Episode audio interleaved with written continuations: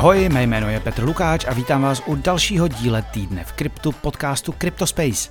Je pondělí 13. srpna a vás čeká přehled toho nejdůležitějšího ze světa Bitcoinu, Etheru a dalších. A jako vždy začneme trhy a jak je to letos v létě zvykem, byla to zase celkem nuda. Market cap všech kryptoměn je 1 bilion a 220 miliard dolarů, což je růst o necelé procento. Jinak při pohledu na poslední dva měsíce se až na jednu krátkou výjimku pohybujeme stále mezi 1,2 a 1,24 bilionu. Jak říkám, nuda. No, Jednička na trhu Bitcoin mírně posílil, jeho hodnota za poslední týden vzrostla o 1,2% na 29 380 dolarů. Dvojka Ether posílila o procento a stojí 1850 dolarů. Mezi altcoiny bylo o něco víc zábavy, ale popravdě moc nevím, jestli to celé stojí za to. Nejvíc vyrostl token směnárny lomeno kasína v jednom, Roll Bitcoin. Ti rozjeli přepálený reward systém a na Twitteru je šiluje kdo může. Za poslední týden připočetli 62,5%, za 30 dní 152,7% a year to year 12 626,3%. No comment.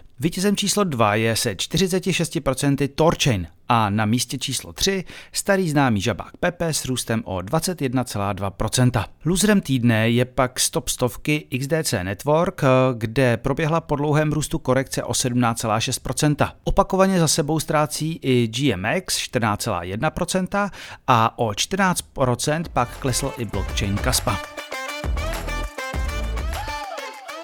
No a dneska nezačneme ničím jiným než novým stablecoinem od společnosti PayPal. Technologický gigant na blockchainu Etherea rozjíždí svůj PYUSD, PYUSD. To se bude samozřejmě skvěle pamatovat, před psaním zprávy jsem si to musel dvakrát sám vygooglit. Už v těch digitálních dolarech začíná být trochu maglajs. Jak na Twitteru nezapomněl zmínit známý investor Aleš Vávra, jedná se nejen o první velkou fintechovou firmu, která něco takového udělala. Jedná se o první takovou firmu, která je navíc plně regulovaná a ještě k tomu plně auditovaná. PayPal nicméně už v kryptu jede téměř tři roky. Svým zákazníkům umožňuje nakupovat a držet různé kryptoměny už od listopadu 2020. Vlastní stablecoin je ale úplně jiná liga. Takové zprávy by v době bulu zbouraly trhy. Vydávání tokenu bude mít na starost známá společnost Paxos a postupně bude nabízen americkým klientům PayPalu. Tito vybraní klienti si PYUSD nebudou moci jen posílat ale budou s ním moci i normálně platit, anebo ho směňovat za jiné kryptoměny. Tady ale na místě zase to nadšení trošinku schladit.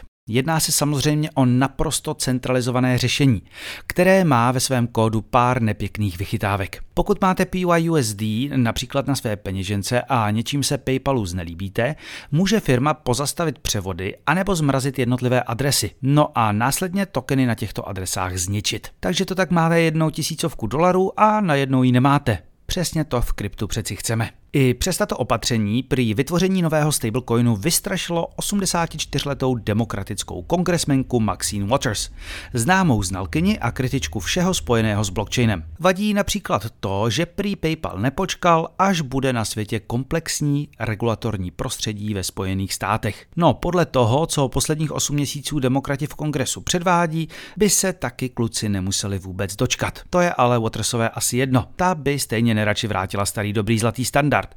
Jo, za fešáka Kennedyho to byly ale jinší časy.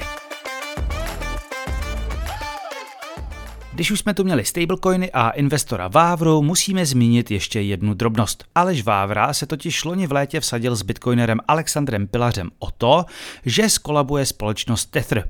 To je vydavatel největšího stablecoinu USDT s aktuální valuací přes 83 miliard dolarů. To se nestalo a Vávra tak prohrál dvě bedny šampaňského, ale zároveň dodal, že jeho přesvědčení trvá. Cituji. Ta moje sázka byla něco jako obce, která expirovala. Porazil mne čas, ne fakta. No, minimálně při pohledu na Twitter to může být pravda. Těžko říct, jestli se jedná o další Tetherfat nebo realitu, protože na internetu se zaručené informace o tom, že Tether krachuje a vezme sebou celý systém, objevují několikrát do roka. Aktuálních teorií kolovalo několik. Jedna z nich pracovala ve zkratce s tím, že je celá hodnota firmy uměle nafouklá a že v posledních měsících roste mimo jiné kvůli takzvanému upírskému útoku na svého amerického konkurenta Circle, který vydává USDC. Celé schéma má s velmi velkým údajně fungovat tak, že firma bere USDT, ty mění za USDC, která si pak nechá proplatit od Circle do Fiatu. A Fiat dolary pošle na své vlastní účty a vytiskne další USDT. No, je pravda, že když se člověk podívá na grafy, jak v posledních měsících klesalo množství USDC a rostl USDT, vypadá to celkem podobně. Ale všechny tyto teorie berte velmi a velmi opatrně. No, Tethru se každopádně pěkně daří. Jen za první čtvrtletí oznámila firma čistý zisk 1,5 miliardy dolarů. Což, jak ve své analýze situace pěkně schrnuje na E15 další Vávra, akorát teď Jan, tak to je více než například zisk BlackRocku. No ale pojďme si teď náladu zlepšit něčím ještě lepším. Sice to znamená, že nám to ubere část šťavnatých zpráv, ale stejně to potěší. Náš oblíbený antihrdina SBF, aka Sam Bankman-Fried, je vážení a milí za mřížemi. Soudci už došla trpělivost s neustálým kontaktováním svědků, tajnými konverzacemi skrze šifrované aplikace a dalším porušováním podmínky. Poslední kapkou podle zpráv bylo, když SBF novináři New York Times pustil deníky šéfky Alameda Research a své bývalé milenky Caroline Ellison, což bylo klasifikováno jako ovlivňování svědků. Soudce Lewis Kaplan, eh, který si minimálně podle Reuters nenechá věšet bulíky na nos, uvedl, že SBF prý porušil prakticky každý parametr udělené podmínky, vyjma snad toho, že nestihl, možná, spáchat další trestný čin. To možná jsem tam vložil já. Tak uvidíme, jestli Bankmanovi ve vězení k něčemu budou zkušenosti z údajných orgií, které na Bahamách s kolegy z dnes už zkrachovalé FTX pořádali. No a když už jsme u amerických úřadů, dva updaty od Dobyho Genslera. SEC odložil rozhodnutí o tom, zda povolí otevření spotového bitcoinového ETF fondu společnostem ARK Investment Management a 21 Shares. Ve zkratce jde o tahání za různé nitky ohledně naplnění povinných lhůt a podobně. Nyní se například žádost otevřela na 21 dní připomínkám veřejnosti. Důležité ale je to, že se eh, žádost odložila a nesmetla ze stolu. ARK totiž požádal o ETF fond zhruba měsíc před BlackRockem a dalšími. A mezi odborníky prý odložení údajně vyvolalo očekávání, že se komise připravuje na schválení celého balíku bitcoinových ETF fondů najednou. To by asi všichni zaplakali, kdyby do toho Gary Gensler hodil vidle.